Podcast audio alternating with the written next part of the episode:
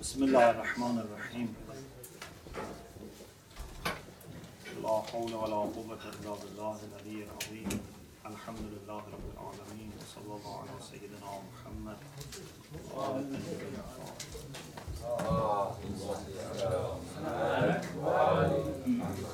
لا سيما بقية الله في الأرضين أجل الله تعالى فرجه الشريف وجعلنا معه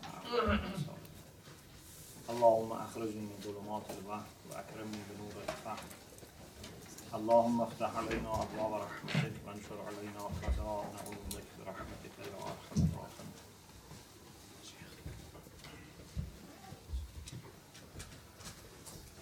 Alhamdulillah, we managed to talk about the literal and technical meaning of akhlaq, and then we talked about the science of akhlaq, its subject matter. and now we want to continue with the significance of the science of akhlaq. Although in the first session we talked about it, but we talk a little bit more. And then we will talk about different types of studies of akhlaq or different types of ethical studies. You know, one way of dividing sciences in order to be able to better know them, because you know we divide or classify things in order to help us to understand them better. One way is that uh, scholars divide the sciences into two types of sciences. Some sciences are the sciences that are studied for their own sake. They themselves are important for us because the subject matter of those sciences are by themselves important for us. But some sciences we study them for the sake of other sciences. These are called ulum ali. Ali with hamza, not with ain.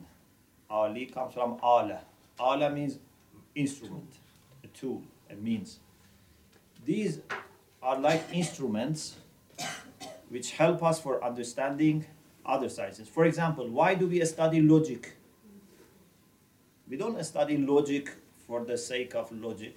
We study logic for the sake of being able to understand how to make proper argument, how to define things properly, so that then when we go into philosophy, into theology, then we don't make mistakes. Or for example, you know, um, we study you know, sarf and nahw, morphology, syntax, in order to understand the text. Otherwise, we don't have interest in them as such. For us, they are like tools that we use them later when we come to Islamic texts. But akhlaq is not a science that you learn for the sake of another science. Ilmul akhlaq is something which has its own intrinsic value, its own essential value. And actually, it's one of the most important sciences because, as we said, it helps us in understanding what actions are good actions so that we do them, what actions are bad actions so that we avoid them, what qualities are good qualities so that we acquire them, and what qualities are bad qualities so that we remove them or we defend ourselves against them. So, this science has intrinsic value or essential value. there is a beautiful saying text uh, from Allama Sha'rani. Allama Sha'rani was a scholar and he was in Tehran and he was a teacher of Ayatollah Hassan Zadeh Amuli. He was very good in fiqh, in theology, philosophy. He has a commentary on Usul Kafi. In his commentary on Usul Kafi, volume 8, page 100, 289, volume 8, page 289, he says something which shows that in his age, he found that people don't show enough attention to akhlaq. So he's very sad. But I think if he was today, instead of being sad, he was crying.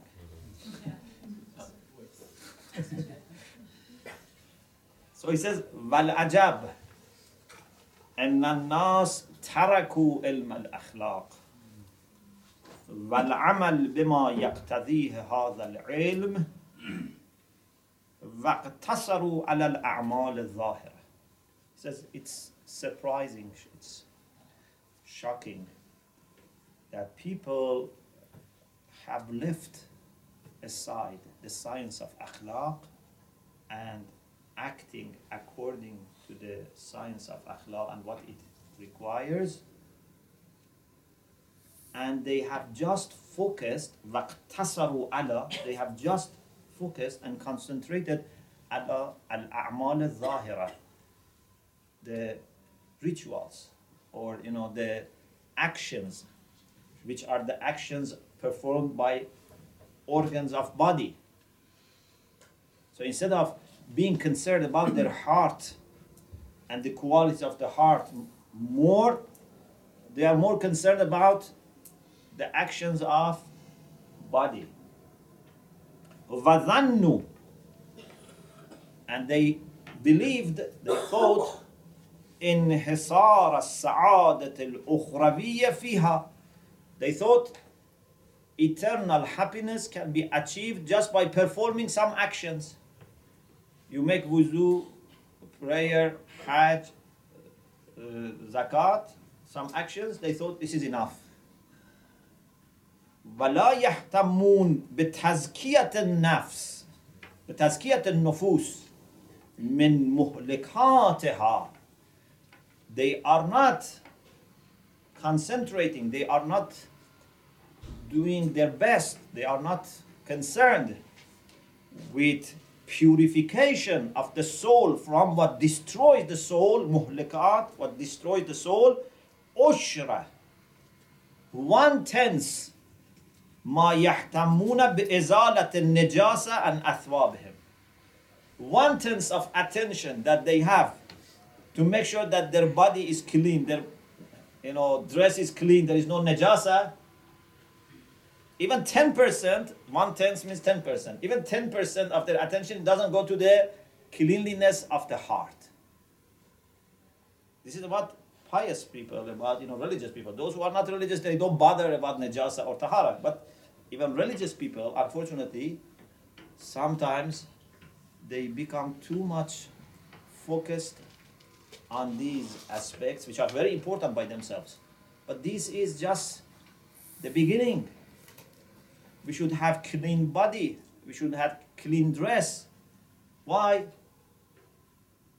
So that purity and cleanliness of the heart and soul can be achieved. Not just you know to have you know clean dress and you know clean body physically. So he says they don't pay attention to the purification of the soul, one tenth of their attention to removing najasa, dirt from their dress. وهو من مضلات الفتن.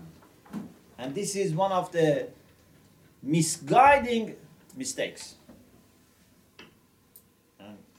illusions.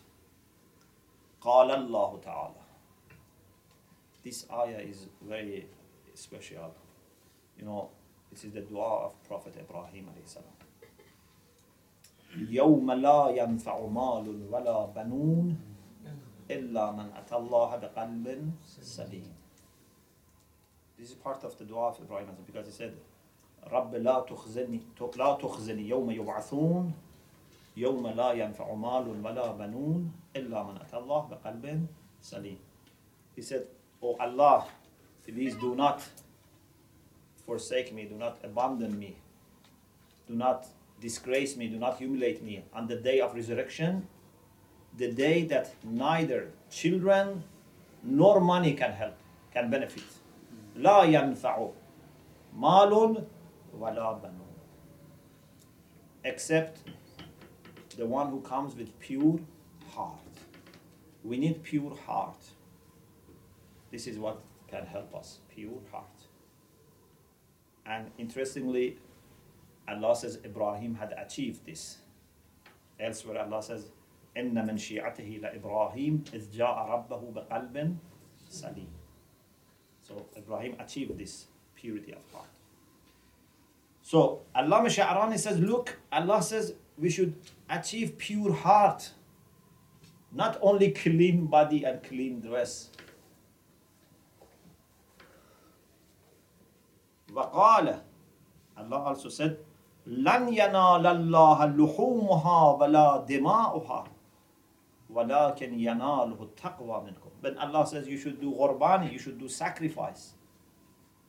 Neither the flesh nor the blood reach Allah subhanahu wa ta'ala. Allah has no interest in the flesh of this, you know, cow or sheep or in the blood. It's only your piety that can reach Allah subhanahu wa ta'ala. So when Allah says do qurbani, it's to purify yourself, to detach yourself from dunya. That is the most important. وقال تعالى ونفس و سواها فالهمها فجورها و تقواها قد افلح من زكاها وقد خاب من دستاها الله سبحانه وتعالى سوره شمس after swearing 11 times then he says the one who purifies his soul has been successful has achieved you know, salvation قد افلح is successful is prosperous but وقد خاب من دساها the one who doesn't purify his soul, who lives without attention, will be not successful, will not reach the end. ولكن إقبالهم على الفقه and he says the reason why people show, I mean religious people. Those who are not religious, we don't talk about them. They have obvious problems. We are talking about religious people. So religious people, sometimes you see they put all the attention on just fiqh. Fiqh, very important. Fiqh is very, very important. No one should, you know, misunderstand. He was himself a mujtahid, a faqih. But what we are saying is that fiqh is not end of the story. Fiqh is part of what we need to do. إقبالهم على الفقه إنما هو لقرب مسائله من المحسوسات. The issues discussed in fiqh are very close to perceptions. Something that you see, you touch, you smell, you eat, you drink. These are the issues that we discuss in fiqh. It's easier to understand. It catches our attention more easily than talking about selfishness, greediness. You know, these are much more abstract وكونها أقرب إلى الفهم والعمل The issues discussed in fiqh are closer to understanding and closer to practice ويظهر العدالة والفسق بالأعمال الظاهرة Also when we say that, for example, Imam of Jama'ah should be adil, we talk about committing uh, no sin. So this is again fiqh issue. But this doesn't mean that akhlaq is less important. So fiqh is more easily understood, is sooner understood, but akhlaq is not less important. So akhlaq is a science which is very, very important because it deals with our qualities of the heart, qualities of the soul, and these are the things that would define our happiness. Actions are very important, but actions are affecting us to some extent. The main thing is aqidah and akhlaq. Actions are very important, but the impact of akhlaq on our happiness is in general, as I said, much more than actions. If you have a very good trait of character, for example, if you are a generous person, this has great impact on your relation with Allah subhanahu wa ta'ala, on your sa'adah. Even we said, you know, like someone like Hatam Ta'i, who was a pagan, who was a mushrik. But because he was generous, Rasulullah treated his daughter, who was taken as a captive, with maximum respect, released her, and also according to our hadith, Allah will not punish Hatam al-Ta'i because he was generous. So, generosity, good naturedness, uh, kindness, helpfulness, trustworthiness, loyalty. These are very important qualities. Or on the other hand, if someone has all the good actions but bad akhlaq, he would suffer. Like the story of that companion of the Prophet that I think we mentioned uh, in one of the sessions that how Rasulullah himself took part in his funeral, you know, preparing the grave, saying prayer on his body. But when the mother said, you know, oh, you are, you know, in a very good, you know, situation because of this, Rasulullah said, no, he's going to suffer in his grave because he had bad temper. So akhlaq is very, very important. Again, I'm saying we are not underestimating the role of fiqh, but we are saying that fiqh is very, very important, even more important than what you can imagine. But still, akhlaq is more important. You know, sometimes people cannot understand these comparisons properly. For example, in our hadith, it is said that al-ghibatu ashaddu min az-zina. To backbite is worse than adultery. This doesn't mean that adultery is not, you know, very bad. It means that adultery is very, very, very, very, very bad, but ghaiba is still worse. But unfortunately, you know, uh, ghaiba is something that you know, sometimes you see it's not very uncommon. In any case, so this is about the significance of akhlaq, because we discussed this also in the first session, so I think this is enough. Now we have, it, inshallah, hopefully a clear understanding about the definition of akhlaq, a science which studies voluntary actions and those qualities that can be either acquired voluntarily or stopped and removed voluntarily, and then the subject matter and significance. Now, I want to mention different types of ethical studies and then inshallah I will explain what we are going to study in this inshallah semester. There are three types of ethical studies. If you perhaps take any book, textbook on moral philosophy or philosophical ethics, you know, you see that they mention there are two types of ethical studies. One is descriptive ethics. What is descriptive ethics? Descriptive ethics is to study morals or value system of a person or a tribe or a group or a community or a religion but without making any judgment. You are just studying to find out what is the moral value of this person or what are the values of this group this group of people for example a person maybe a historian studies the life of hitler to find out what was his value system? Which values were very important for him? Which values were not important for him? This person, as a historian, has no responsibility of judging. He's not to judge whether Hitler was a good person or bad person. As a historian, you should just make sure that you present an objective report. Yeah? And way, you can give a report about the person that you love, or you can give a report of the person that you don't like, but your report must be real, must be true, must be objective. Okay? You can talk about Changiz, the Mongol, you can talk about Hitler, you can talk about Saddam, but as a historian, you are just giving a report. This is why it is called descriptive. It means that you just describe. Okay?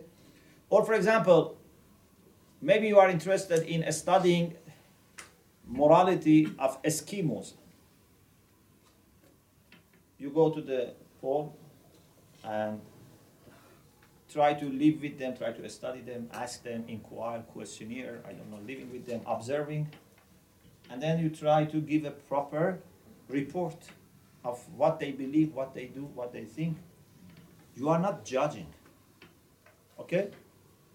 Or even when it comes, for example, to religions, sometimes you want to understand what is the value system of Jews or Christians or Hindus or Buddhists. Maybe you are yourself a member of that faith, someone who adheres to that faith. Maybe you are not. You are just trying to understand and present a, you know, kind of a kind of accurate account. So this is called descriptive ethics.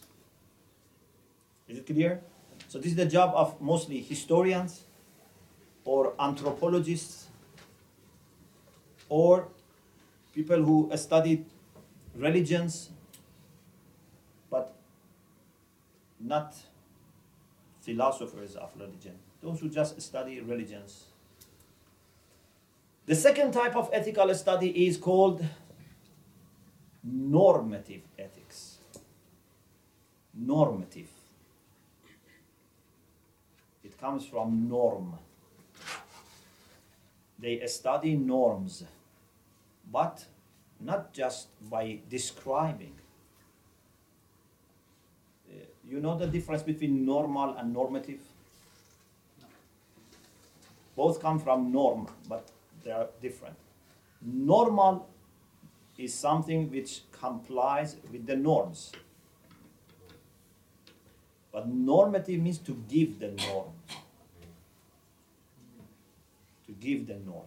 So there is an element of evaluation, there's an element of judgment. So in normative ethics, you are not just trying to understand and give an accurate report. In normative ethics, you try to take a position. For example, is telling truth morally necessary or not? You are not just reporting who, who believes it is necessary, who doesn't believe. You want to take stance. So here you have to have your own theory. You have to have your own basis. So you say, I believe that telling truth, for example, is necessary unless it leads to a greater harm, a harm which is greater than telling the lie. So in normative ethics, you should have a theory that can explain what is good, what is bad, what is right, what is wrong. You have to be able to argue for this. You have to be able to defend your position.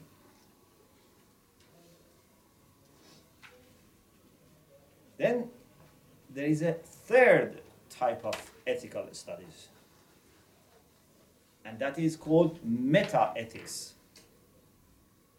or some people call it analytic ethics.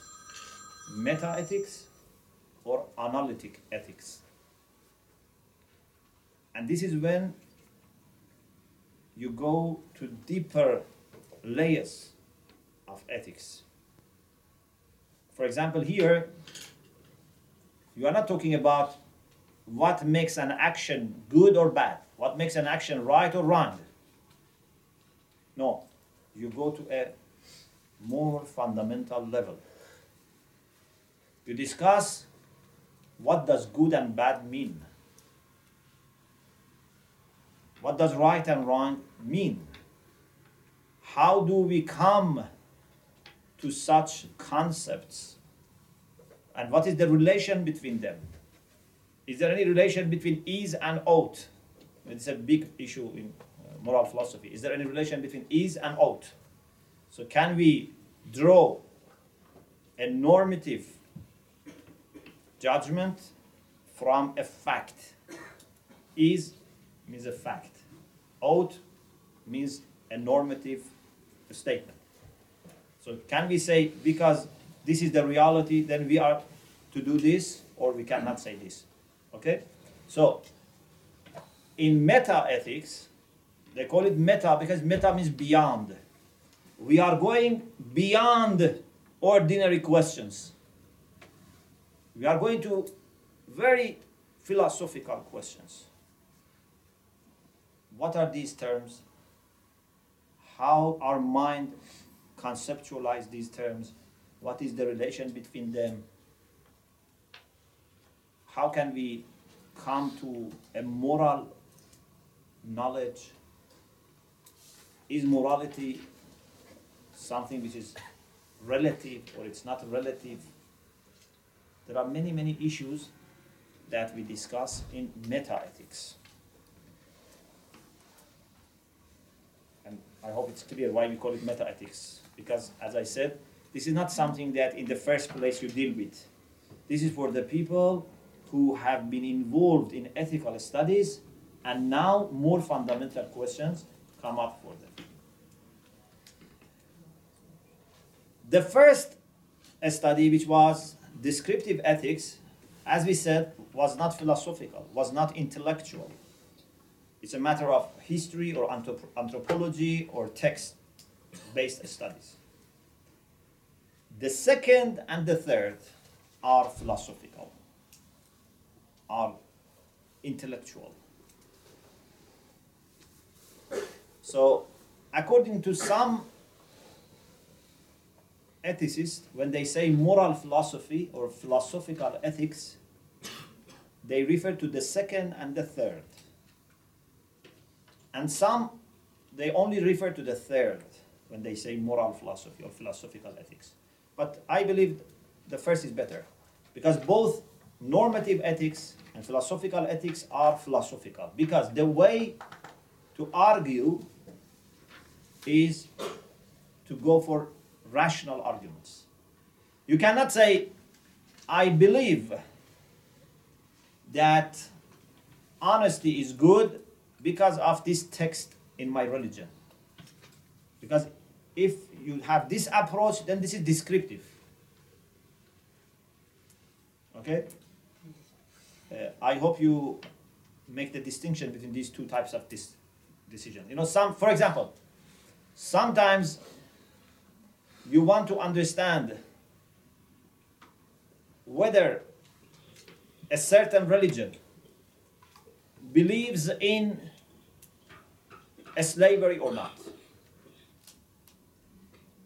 Do they think that a slavery is good or bad? So, what is the way to come to a proper answer to this question? If you want to understand whether this particular religion is in favor of slavery or not, what should you do?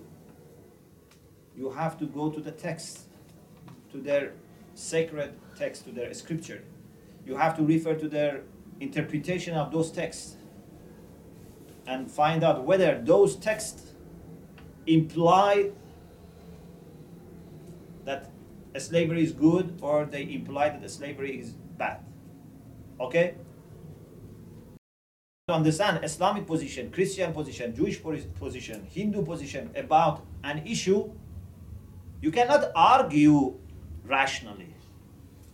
You can just go to their sources and find out what do they believe. But if you want to make a judgment whether slavery is good or not, and you argue philosophically for it, then this would be moral philosophy. This is not religious ethics. This is moral philosophy. Of course, we Muslims, especially the followers of Ahlul Bayt salam, because we believe that reason or intellect is a hujjah of Allah subhanahu wa ta'ala. So for us, even a rational discourse is religious. So if I want to understand Islamic position about something, I can go back to the text. I can also see if there can be a decisive, decisive, not you know you're guessing, a decisive rational judgment. If someone can rationally prove that something is wrong, definitely Islam also says this is wrong. You don't need to bother and go and uh, check the text. If we can establish, okay, again I'm saying not by guessing and you know I think this, you know, uh, we respect that you think, but thinking is not giving us Islamic position.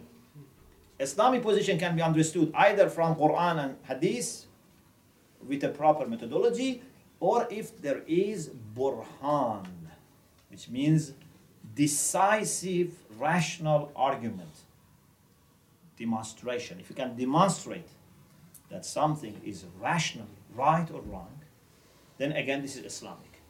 Because we have this rule of al-mulazama, qa'idatul mulazama.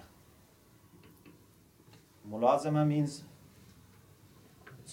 correlation or co-implication كلما حكم به العقل حكم به الشرع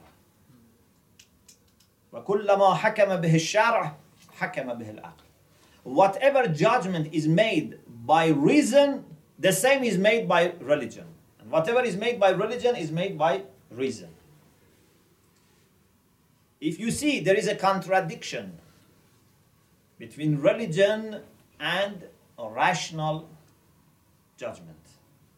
If you see there is contradiction, then there must be a problem here.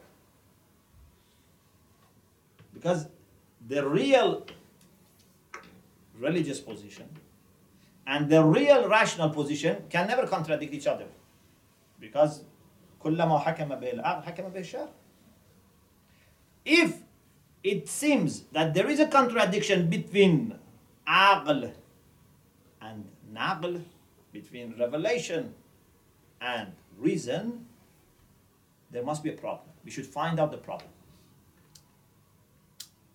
Either the problem is that we haven't understood the position of religion properly, we made mistake, or we have not understood the requirement of reason we made mistake there. At least in one side we have made mistake. Sometimes maybe in both sides we have made mistake. Okay? So, for us, philosophical ethics is Islamic. But for some religions it's not, because they don't believe in intellectual discourse in religion. Even for some schools of Islam, they don't have any interest in philosophy. They think philosophy is something which is foreign, which is a stranger. And you have to be careful not to let them invade our mind. The philosophers are like invaders, according to some people. I think I told you once that I had a discussion with a brother from non-Shia Mazhab, and you know, when I asked him first, you know, what is your methodology in discussion, you know, so on and so forth, then he said, you are using aql, as if I am drinking alcohol. You, you are using aql. Okay, what, what is wrong with that? We should use aql. Allah says in the Quran, أَفَلَا يَعْقِلُونَ But for this person, using aql was a very bad thing. So why you are using aql? So even inside Islam, we have some people who think like this. But in the school of Ahlul Bayt salam, we are very relaxed. We have no worry about aql. Indeed, we believe aql is hujjah of Allah subhanahu wa ta'ala and is not going to misguide us. The only way to be misguided is when you are not trained properly. This is the problem that we have. Some people, they have studied books, they have learned terminology, they can quote from this source or that source. A lay person can easily be deceived. Oh, this person is very learned. He quotes this, he quotes that, different books, page numbers. So if he quotes 10, you know, for example, sources, some people say, oh, he is great man, he cannot make mistake. But yes, you can make mistake. You can study 1,000 book and still make mistake because it's not a matter of how many books you have read, it's a matter of how many books you have understood.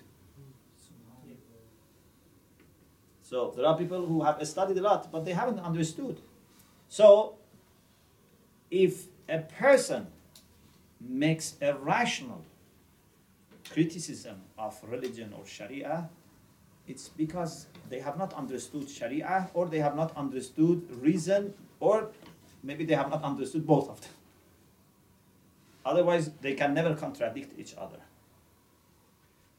So, we have descriptive ethics, we have normative ethics, we have meta ethics or analytic ethics. When you say moral philosophy or philosophical ethics, it refers to the second and the third. And when it comes to Islamic ethics, you can have one of the two options. Either you try to just give a descriptive report about what Islam says about different values, good actions, bad actions, good and noble traits of character, and bad and vicious traits of character. So sometimes you get into this in a descriptive way. You quote Quran, you quote Hadith to establish what is Islamic view about this, but sometimes you embark on an intellectual journey which is more difficult because you want to prove you don't want just to quote of course we can quote from the quran and when we have established the quran is the word of god it's enough. But for the people who have not reached this point for the people who have not yet been able to understand and verify that the quran is word of god to quote quran might not convince them. For muslims it would be enough. But for those people first we have to establish that is the word of god. So what we can do is also to back up our position with intellectual argument. So when I want to say honesty is good, I can bring verses of Quran, I can bring hadith, but I should also be able to argue for this rationally. If I want to be a moral philosopher, a Muslim ethicist, so I should be able to argue for this. Or for example, when people have questioned whether moral values are relative or not, whether we have universal values that apply to all people from different cultures, different ages or not, you can discuss this based on the scripture, you can discuss this rationally. Uh, when I was thinking about a topic for my PhD. So different things came to my mind, but I finally decided to uh, study ethical relativism, which is the idea that whether we have universal values or we have relative values means that from person to person or from culture to culture values can vary something can be good for one group or one person and the same thing can be bad for another person, and both of them can be true. This is relativity. Yeah? So, for example, there was a time that in the United States of America, northern states and southern states had difference of opinion about slavery. Northern states were against slavery, and southern states were in favor of slavery. Of course, one practical reason for that was because they were farmers in the south and they needed lots of you know, labor and manpower. So they were in favor of uh, slavery. According to those who believe in relativity of ethics, the people who believed that slavery was right, they were right. And the people who believed that slavery was wrong, they were also right. Because each of them judged according to their own framework. So both of them were right. There is no single true position. There is no single true morality. There can be more than one single true morality. Of course, this is a position that we don't believe. But when I wanted to study this, I didn't study this in a department of Islamic studies or Middle Eastern studies. I decided to study this in the department of philosophy and with philosophical approach, not with descriptive ap- approach or text-based approach. So if you remove my name from my uh, thesis, you will not find this person is a Muslim or not. But whatever I have argued is based on Islamic philosophy. But because philosophy is a common language, so you can be a Muslim who accepts that, you can be a Christian. Actually, there was a, when it was published as a book, uh, actually, this is the first book which was published by the Islamic College, uh, Ethical Relativism. So when it was published, there was a review by a lecturer from SOAS and said that the Catholics should welcome this book because this is very much you know, like what they think. So when you use a common language like philosophy, then it would not be limited to one tradition. It can be for all human beings because aql is for everyone. So we should be able to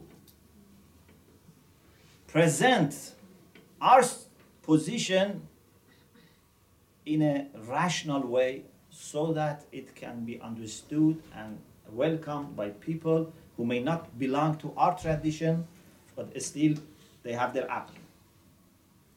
Okay? So we have sam' and we have aql. Sam' is to listen to the Prophet, to the revelation, to the hadith. And aql is to argue using logic, using proper methodology.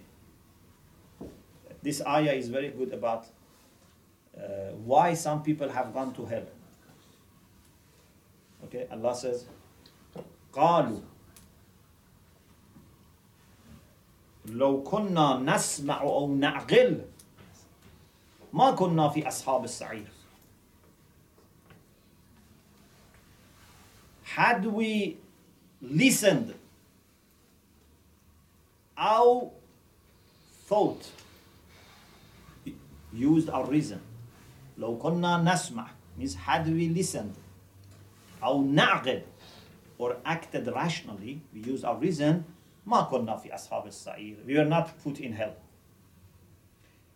It means that the reason we are not in heaven and we are put in hell is because we didn't listen to the prophets.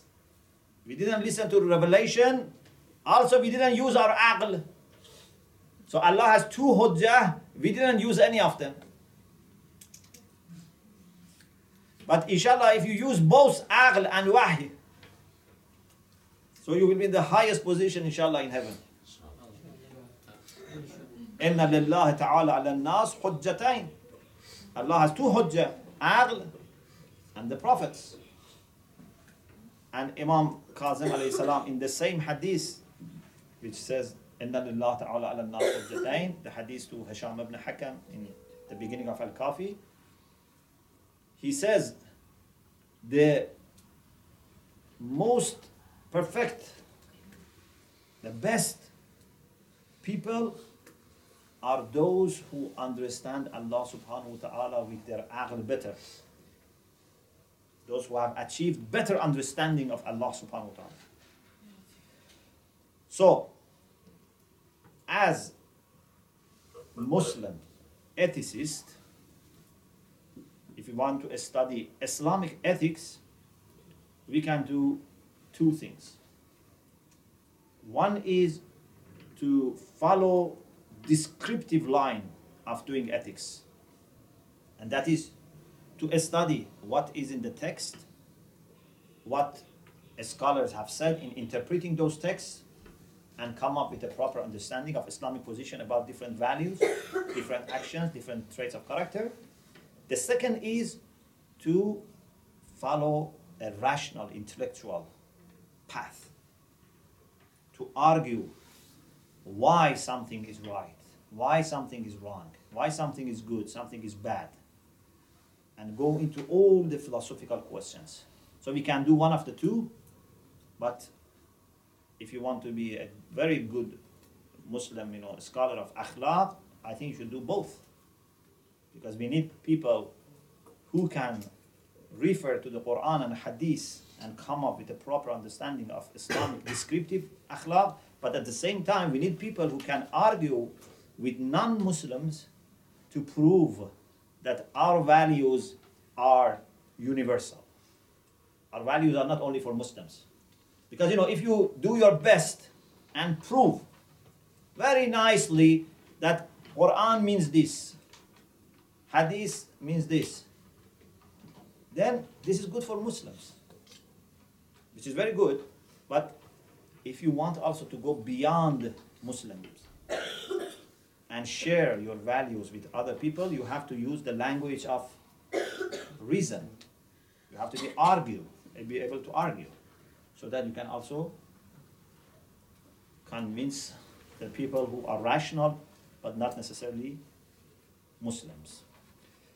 So, inshallah, what we are going to do is I will next week explain more uh, different types of study. Especially, I want to talk about you know uh, ethical theory and applied ethics, and then after that, we will start with Islamic ethics as a descriptive. Maybe, inshallah, after two, three semesters, then we go to philosophical ethics. But uh, maybe for the first two, three, we just focus on descriptive ethics. But inshallah, finally, we should reach that point that we talk about uh, philosophical ethics. وآخر دعوانا أن الحمد لله رب العالمين.